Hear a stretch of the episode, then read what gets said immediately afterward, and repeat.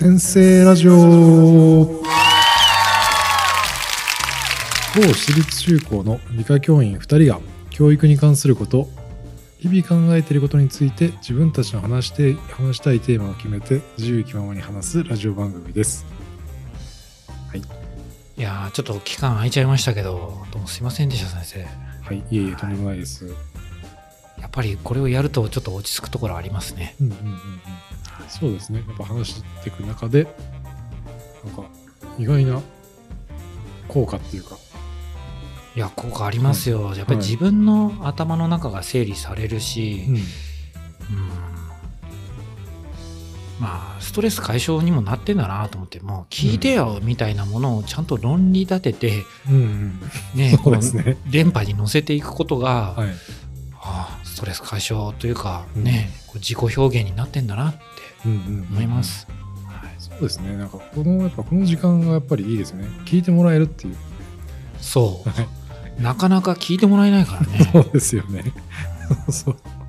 それめっちゃわかります。はい。もう一方通行だもんね。この教員という業界はね。そうですね。はい。はい。というわけでじゃあ、えー、今日のテーマは。利根川さんの方からお願いします。はい、今日のテーマはピダハンで。ピダハンピダハンです。ピダハンって何ですか？ピダハンって知ってる人って実はですね、はい、今、うんうん、あの簡単に言いますと保護者会みたいな、うん、まあお母様方お父様方がいらっしゃる、まあ、役員会ですよね。うんうん、その役員会があったので僕ちょっと行って、まあ、何か話をしようと思って、うん、まさにピダハンの話 し, してきたんですよ。はい、でまず最初に、まあ、私自己紹介して、はい、まあ、利根川ですと、まあ、教員、はい、まあ こ, まあ、ここの今の職場に来てはちねんめぐらいですねみたいな話して、うんうんうん、で、えーまあ、今日は一つあの私が読んだ本で、まあ、衝撃を受けた、まあ、本があるんで、まあ、ちょっとそこから一つお話しますっていうんでピダハンって話をしたんですね。うんうんうん、まずピダハン知ってる人って言ったら誰も手上がんないですね。誰も手上がんないでしょ。だって知らないですよね。よんじゅうにんぐらいいたんですが、はい、まあ、それでもやったと、これもう数人いたら知ってるっていうふうに言われて、あもう、はい、あじゃあこれネタバレになっちゃうからもう話す気なくなっちゃうし、なんかなんかなと思ったんですけど、誰も知らないから、はい、あよかったと思って、はい、大喜びで話したんですけど、はい、なんかもう一つだったんですよ。うん、でこうちょっとフラストレーション溜まっちゃったんで、はい、まさにここでぶつけてやろうと。で今これなんです。はいはい、どういうフラストレーションが溜まったんですか？いやなんか思いのほかなんかこう僕は面白いなと思ってるのがあんまり響かなかったのかなと。まあ、うん、基本的に初対面の方がたくさんいらっしゃるんで、まあ、そのコロナの関係でいっかいめの顔合わせが今日だったんですね。うん、なのでなかなかその打ち解けてない空間でこういうお話してもやっぱ盛り上がんないのかななんていうところがちょっとありました。はい、でまず、まあ、ピダハンって、えーまあ、どういうものかって言いますと、まあ、部族なんですね。うーん、あのブラジル、はい、うん、そうなんです。ブラジルのアマゾン川流域に住んでいる今確か多分ななひゃくはっぴゃくにんぐらいいるんですかね。うそういう部族なんですよ。はい、でも完全に僕らの世界とはもう切り離されて、うん、もうずっと独自の文化で進んでいると。うんでこのピダハンの凄さっていうのは、うん、やすやすと外部の文化を入れないんです。うん、なのでもうずっとその文化が受け継がれてるんです。うんうん、他の文化を入れずに。うんだから、えーとまあ、エベレットって人が実際にそのピダハン の, その部族のところに行って、まあ、セスナで行ったんですね。うんはい、セスナで行って、うん、確かさんじゅうねんぐらいあのそこで住んで。へさんじゅうねん先生できますか？できないですね。私の年齢と同じぐらいですからね。はいはい、もう、はいまあ、確かまだ生きてるんですよ。あへえ、はいまあ、頭おかしくなっちゃいますよね。うん、あの常識がぶっ飛びます。うんだこれはまあね日本の常識から考えたらおかしいかもしれないけどアメリカだったらとかイギリスだったらとかもうそんなのももう全部ぶっ壊れます。うんもう僕ぶっ壊れました。ぶっ壊れて、うん、今やってることが果たしていいのかなって思うぐらいになっちゃいました。へえ、うん、まずその、はい、エベレットがまあその行ったんですね。うんうん、ピダハンの部族のところに。って言った理由が、えーと、キリスト教の宣教師なんです。まあキリスト教を布教しようっていうのが結構なウエイトを占めていて、うんうん、でまあ行ったんですね、うんうん、でこの方はあの人類学ん人類学者人類学違うないいんだ人類学で、うん、あと言語学言語学は後から勉強したって言ったのかなで言語学の学者でもあるのかな、はいはい、だからいろんなまあものすごいフィールドワークを命かけてやってますから、うんで行ってまあ言語を初め何も分かんないんですよ、はい、だ何にも分かんなくて言語ってどうやって学んでいくのかなって、うん、一番最初に出てきたのがこう枝が落ちてて枝拾ったんですね、はい、で枝拾ってこうやって見せるんですその部族に、うんはい、そうするとなんとかって言うんですね、うん、ああなんとかって言うんだなこの枝は、うんうんうん、じゃあもう一個枝にほん拾ってこうやって見せたんですよ、うんうん、そしたらプラスされた言葉があるんですよ、うん、だそれがきっとこの部族でいうになんだな、うんうんうん、そんな感じで一個ずつ言葉を覚えていったと、うんうんうん、で言葉を覚えていく中で、うん、あれこれ他の言語にあってこれないのおかしいんじゃないっていうのが、うん、右と左がないんですよ、うん、右左ないってやばくないですか右左ないとねいろいろ不便ですよね、うんうんでまず川を教えられるんですよ川川そのアマゾンまあ現地の言葉で何ていうのか分かんないですけど、はい、アマゾン川の支流みたいなとこが一番近いのかな、うん、その川に対して、うん、まあどこそこの位置だとか、うんまあ、右左とかその道案内する時も右左じゃなくて川に対して、まあ、要は上流に行くとか下流に行くとか、うん、その言い方で右側とか左側とかがなんとなく分かるらしいです。うーんで分からない時にはどちらでもいい意味らしいです。そもそもそれがもうそもそも意味わかんないですよね。そう。えーうん、どっちでもいい。区別をつける必要がない。ないあ要は区別がつける必要がないからその言語がないんですよね。で右左以外に、はい、これがないとおかしいだろうっていうのが、うん、数字なんですよ、はいはい、数字が数字はでもさっき言ってましたよね、うん、にがあるってにがあるって言ったんですけど、うん、それ実は間違えてたみたいで、うん、あの小さい魚がにひきの時にも、うん、確かなんだっけなホイヒヨって言ったんですよ、うんうんうん、そのにを、うんうん、小さい魚がにひきの時はホイヒヨってって言って、うん、でも大きい魚の時にもいっぴきだったんですけど、うん、ホイヒヨって言ってたなって、うん、で後から考えてみると、うん、なんか量が多いがホイヒヨなのかなってそこで結構合点がいったみたいなんです、うん、それなのにブラジル人と交易してるんですよどういうことですかどうやってやってるんですかなんかなんかブラジルブラジリアンナッツをも ら, もらうために、うんうん、なんか燻製にした魚渡したりとかしてるんですよ、うん、だから交易してるんですよでも数字分かんないと交易してなんか騙されそうな気しません、うん、しますよね、はいうん、でエベレットはか わ, かわいそうに思って、うん、でなんかさすがに数字は教えてやろうと思って、うんうん、ではちかげつかん教えたらしいんですよ、うんはいはちかげつごいちからじゅうまで言えるようになったピダハン一、はいうんうん、人もいなかったっていう、えー、そうなんだ必要ないから必要ないからしかも必要ありそうですけどねしかも教えてくれって最初言ったんですよおうおうお何それ教えてくれよって言って教えたんですけど、うん、はちかげつご言えないってで最初に言ったピダハンって他の、はい外国の文化をやすやすと受け入れないんですよ、うん、うーんだから話としては興味、興味があるっていうか、まあ、聞いてるけど、うん、それが本当に自分にとって必要だとは思わないから別にそれはもうなんか気にしないっていうかふーんっていう感じで堅くなに受け入れないっていうよりはもう自分にとって必要ないかどうかで決めるそうなんです自分にとって必要か必要でないかがものすごい大きいみたいですうーんでどんなに便利だとしても、はい、短期的なスパンでしか見てないんですよ。でエベレットよりも前に、うんうん、その同じそのキリスト教の宣教師のグループの、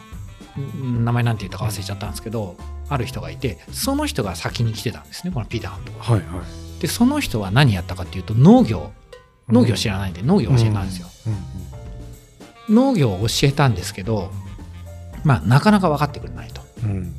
あのもう短期的なスパンだから、うん、今俺がやってる作業が何になるんだみたいな、うんうん、魚ならとだから重要なこと、ピーターハンの重要なことってみっつあって、うん、ひとつが魚を取ること、うん、でふたつめが子供と笑い合うこと、うん、でみっつめは死ぬこと、重要だっていうか、まあ、大きな出来事っていうふうに思ってるのがその死ぬことも含めてみっつらしいです。うーん、だそれ以外のことはもう対象ないみたいな。うーん、だから何かこう畑耕すとかって言っても全然長つ、まあ、やることはやったらしいんですけど、うん、全然長続きしなかったっていう。そうなんだ。その農業レベルのだってあれだってあれですよね、まあ、いちねんもかかんないような期間でやるわけですよね。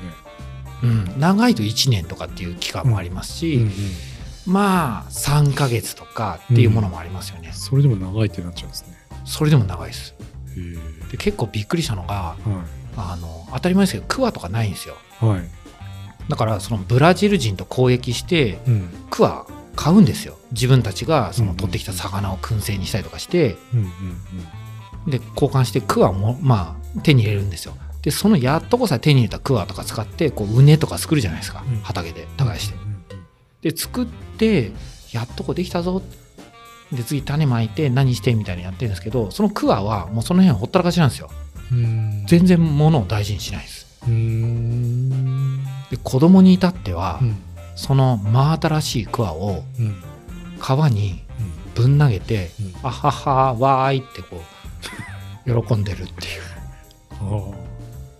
あ、それは子供だからですか？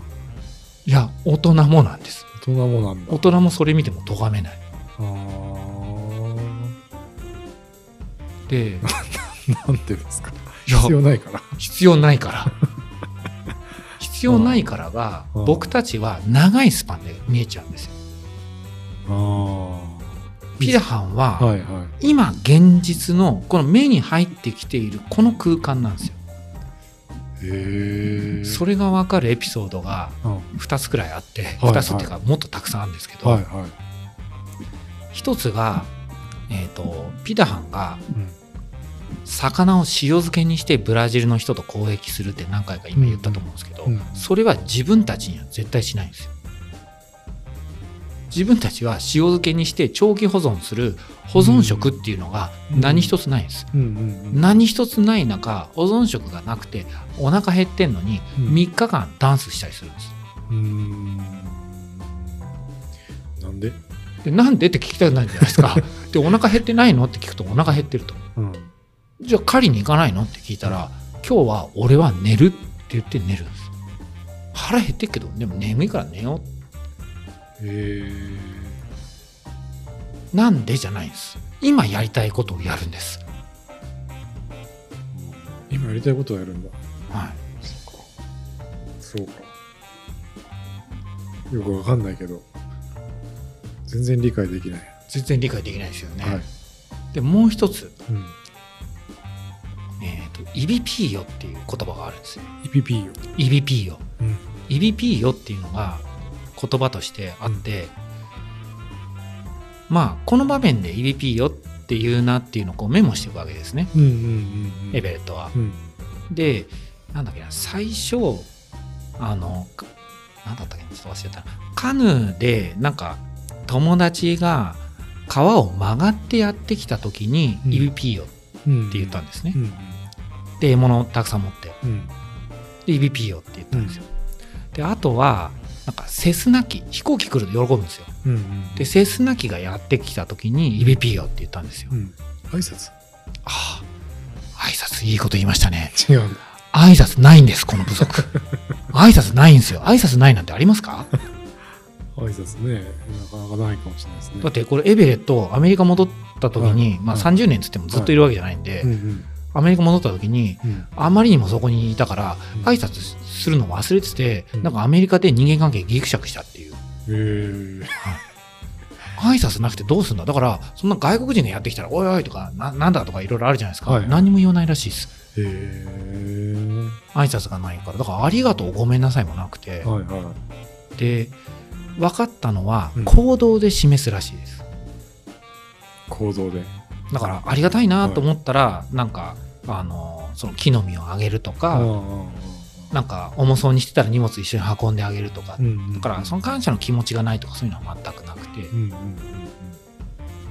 そんな感じなんですよ。うーん、挨拶もない。だから イービーピー は挨拶ではないんですよ。 イービーピー は何なんですか。じゃあ何だと思いますか。エベレットが面白いこと返して、でそれをいくつかこう貯めてって、はい、これはたった今っていうことなんじゃないかな。あ、今やってきた、あ、今飛んできた、セスナが今やってきた、うんうん、あ、友達が今あ戻ってきたぞ、うんうん、っていう風な解釈で自分は思ったらしいんですね、はいはい、である時、うん、懐中電灯を消した時に、うん、イービーピー をって言ったんですよ、はい、で意味わかんねえなって、はい、でマッチ吸って、はい火が消えた時も イービーピー よって言うんですよ、うん、なんだと思って、はい、でだんだん分かってきたのは、はい、そのだんだん分かってきたのはピダハンが、うん、自分の視界に入ってきた時に イービーピー よって言うんですよ。自分のこの視界に入ってきた、これが自分の世界なんですよ。うーん、ピダハンはそこに入ってきたら イービーピー よ、そして自分の視界から出ていく時も イービーピー よって言うんですよ。口癖みたいな感じですか。自分の世界から、ここが自分の世界らしいんですよ、うん、ここが自分の世界で、自分の世界からに出入りした時に イービーピー よっていう言葉をどうやら言うらしいです。自分の世界だから、自分の世界は今なんですよ。明日とか明後日とか未来とか、だから日付とかもないんですよ。だから長期的なスパンで考えることはできない、できないというか、まあ、そういう文化って言ったらいいですかね。ちょっとね、初見だと全然何言ってるか分かんないですけど、全然何言ってるか分かんないしますね。なんかちょっとね、うん、なんですかね、まっすぐ見たものを口にしちゃう人みたいなことですよね。いますね、そういう人ね。いますよね、はい、そういう人ってことですよね。 イービーピー よっていうの、自分の世界に入ってきた、自分の世界からいなくなった、それが イービーピー よっていうみたいなんですよ、うん、だから、うん、だから文化が違うっていうことですよね、うん、とにかく。あ、まあ、そうですね、うん、はいはいはい、だ僕らだったら物大事にするとか、そんなの全世界もうみんな共通だろうと思ってたけど、うん、使い捨てのものしか作らないですよ、うんうん、明日はどうなってるか分かんない。だから今を楽しく生きようみたいなものがすごく色濃いんですよね、うん、でもよく考えてみると、はい、まあ僕らって例えばですけど、こう今学校で教え捨て、うん、偏差値がどうでどうだとか、うん、数字っていうものに人類は生み出したけれども、とらわれてるなってうんうん、っていう部分もありますよね、うんうんうん、例えばいついつまでにこれくらい偏差値上げないととか、うん、これくらい売り上げ上げないととか、うん、でそういったところから不安とか心配っていう言葉につながってくると思うんですよ、うん、でも、まあ、ピダハンは不安とか心配に当たる言葉がないんですよ、うん、だからみんな幸せそうらしいんですよ。でその幸せ度を測るってめちゃくちゃ難しいらしいんですけど、はい、そういうことをやってる学者さんが調べたところ、うん、もうぶっちぎりの幸せらしいんです。うーん、僕らの文明の進み方っていうのは果たして幸せなのかなっていう、確かにっていうのをちょっとすごく思いましたね、うん、あとはその幸せかどうかって話の中で、はい、もともとエベレット、エベレットってその布教しに来たわけじゃないですか、はい、である程度長くいて、うん、まあ大体もう結構喋れるようになったなって思った時に、うんうん、よし布教してやろうと思ったらしいんですね、うんうんうん、ただ神っていう存在がないから、うんうん、精霊はいるんです。ただ、うんうん、精霊はいるんだ。精霊はいるので、これも話すると長くなるんだけど、はい、精霊とは全員が会話できるの。おー、うん、で精霊と会話して、はい、自分っていうものを急に断ち切ることができるの。うーん、もうよくわからないでしょ、うん、よくわかんないですね。あの次の日から名前が変わってたりするの、はい。僕は精霊と会って、うん、もうこういう風になった、うん、だからおいなんとかって名前呼ぶじゃないですか、うん、そしたらもうそいつはいないっていうそんなの難しくないですか現代社会でお前昨日言ってたことと全然違うじゃねえかみたいなものじゃなくて、うん、そいつではないから俺はって言えちゃうんですよ。そうですね、ちょっと調子がいいですよねそう、そういうこともあるんですね。名前が急に変わったりします。精霊のお告げで。へー。なんか取り付いてたみたいで、その時の記憶はあんまりないというか、まあ、そこはちょっとよく分かんないみたいなんですけど、うん、まだその時自分はそこにはいないっていう言い方します。うん、で、その神のことは、はい、あのまあ、よく分かんないんで、あと家族を表す言葉ももうほとんどないんですよ、うんうんうん、なんか親とあと何て言ったっけな、えー、と息子娘だいとこがないんですよ、うんうんうんうん、でいとこって言葉がないってことはいとこって区別してないから、まあ、その恋愛対象だったり子孫を残す対象にもなったりするってことなんですよね、うんうん、あ、そうですよね。そんな少ない部族だったら、そうなんですよ。だから、うん、もう必要ないから言葉がきっとないんだろうなっていう目で見ていくとすごく面白いなって、うん、で神も必要ないんだろうな、うんうんうんうん、で一体この人たちにどうやって伝えようって悩んで、うんうん、でおと親の親みたいな言い方したらしいです、うんうんうんうん、親の親、まあ、すごく高いところの親の親が、うん、まあ、僕のことを救ってくれたと。で僕は若い頃もうすごく、まあ、今よりもなんかすごくダメな人間でみたいな、うん、酒飲んでみたいな、うん、で女の人追っかけ回してみたいな、うん、ですごくダメな人間だったと。で、えー、ある時、まあ、自分の母親が、まあ、自殺をしてしまったと。で自殺をしてしまってものすごく僕は落ち込んだ、うん、でもその親の親、まあ、その存在をね信じることによって僕は本当にそれで救われたんだと、うん、でそこから僕は生き方が変わったみたいなことを言ってて、うん、そしたらピダハンはどうしたと思います？その話聞いて、まあ、かな一緒に悲しんでくれた。あー、これ大爆笑したんですよでしかも笑ったところが母親が自殺したで爆笑してるんですよちょっとまずいですね、まあ、ちょっとこれ日本でやるとこれ大変なことになるじゃないですか。そうですね、うん、それがおいおいおいそんな愚かなやつっているのかいっていうので自分で自分のこと殺すなんてそんな愚かなやついるのってそれで爆笑してる。だからそんな常識ないんですよ、うんうんうんうん、だから心を病むってことが全くないんですよ。うん、さっき言った数字とかにとらわれたり、うん、他人と比較をする、うんうんうんうん、だ比較級がないんですよピダハンって。あ、なんとかより大きいとか小さいとかっていうのもないんですよ、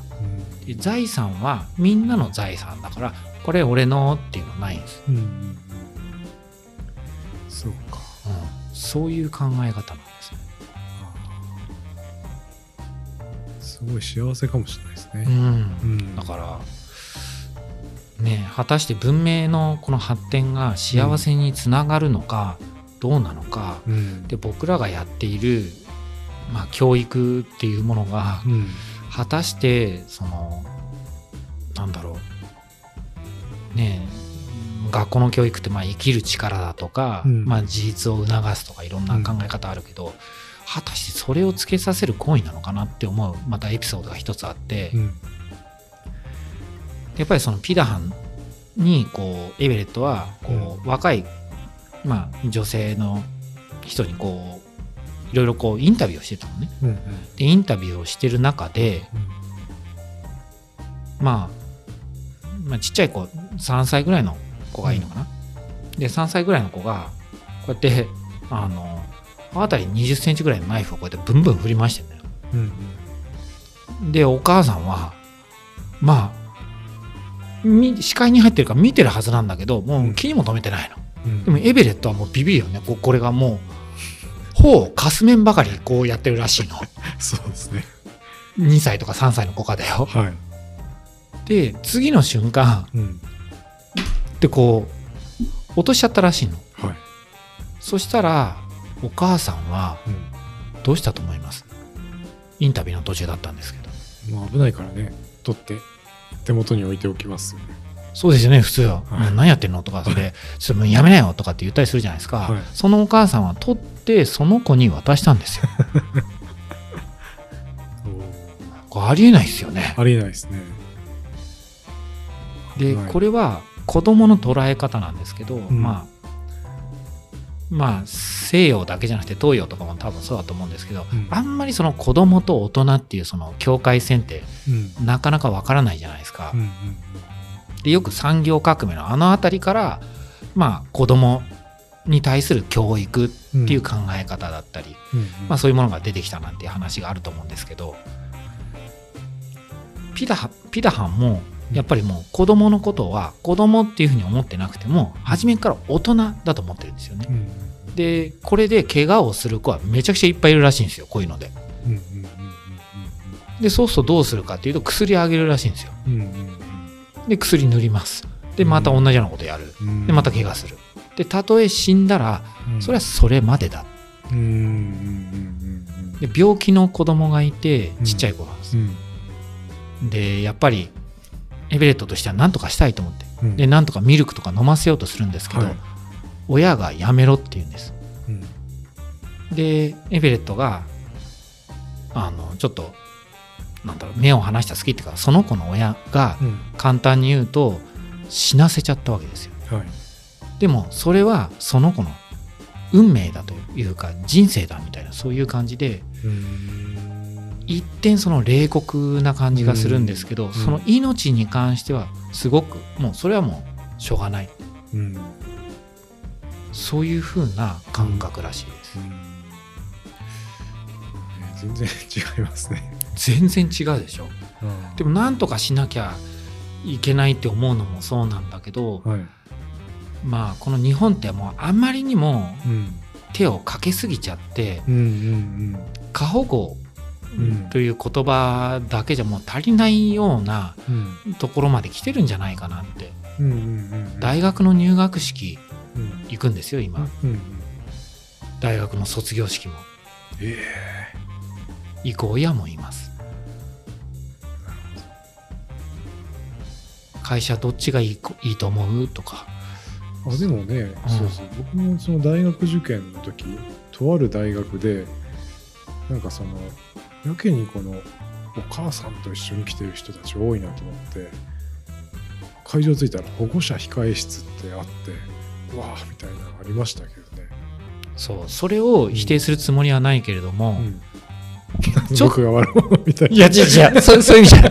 ゃないいや そ, そういう意味じゃない分かってます。でももともとはもともとっていう言い方は違うな、はい、えっ、ー、と例えば、まあ、僕なんかの時には多分大学の入学式に来る親御さん多分誰一人見なかったんです、うんうんうん、で、えーと、もっと言うと高校入学に来る親も、うん、もうだいぶ減ってきてたし、うん、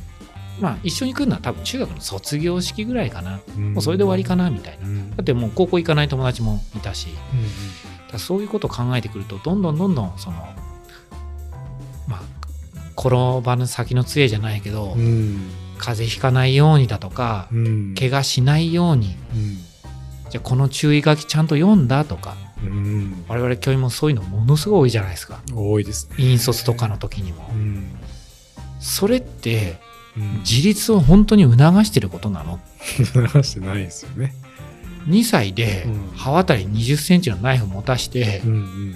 落としたらもう一回渡してあげるぐらいの、うん、それはやりすぎな気もしますが、うん、でもそれをちょっと知っておくのは必要かなって思いますね、うん、いや、間違いない。本当のベースの部分ってどこなんだろうって、うん、だんだんそのベースと思われてるところがどんどんどんどんずらされて、うん、我々の教育がその自立を促す方向じゃない方向に行ってるんじゃないかな、うんうん、これ教えたんですか、うん、我々教員も保護者も多分そういう風な目線で見てると思うんですよね、うんうんうん、そうじゃなくて自分で掴み取るものなんじゃないのかなって、うん、本当に学ぶべきものっていうのは、うん、っていうお話でした、うん、そうですね。着地点はこの自立だったんですか。あ、着地点は自立なんです。いや、ね、間違いないと思いますね、はい。ピダハンと我々日本人の子、うん、ごさいでのどっちが自立してるかって絶対ピダハンですよ、うんうんう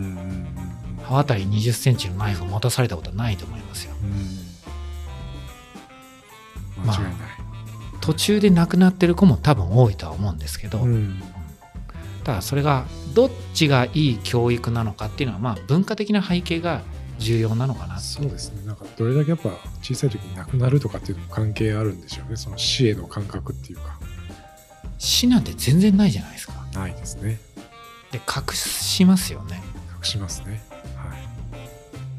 い。なんかそれもすごく考えちゃいますね。うん。はいはい。はい、じゃあちょうどいいとこですね。ちょうどいいとこですかね。はい。はい、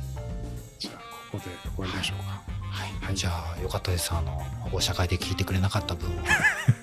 聞いてもらってどうもありがとうございました。はい、どうもありがとうございました。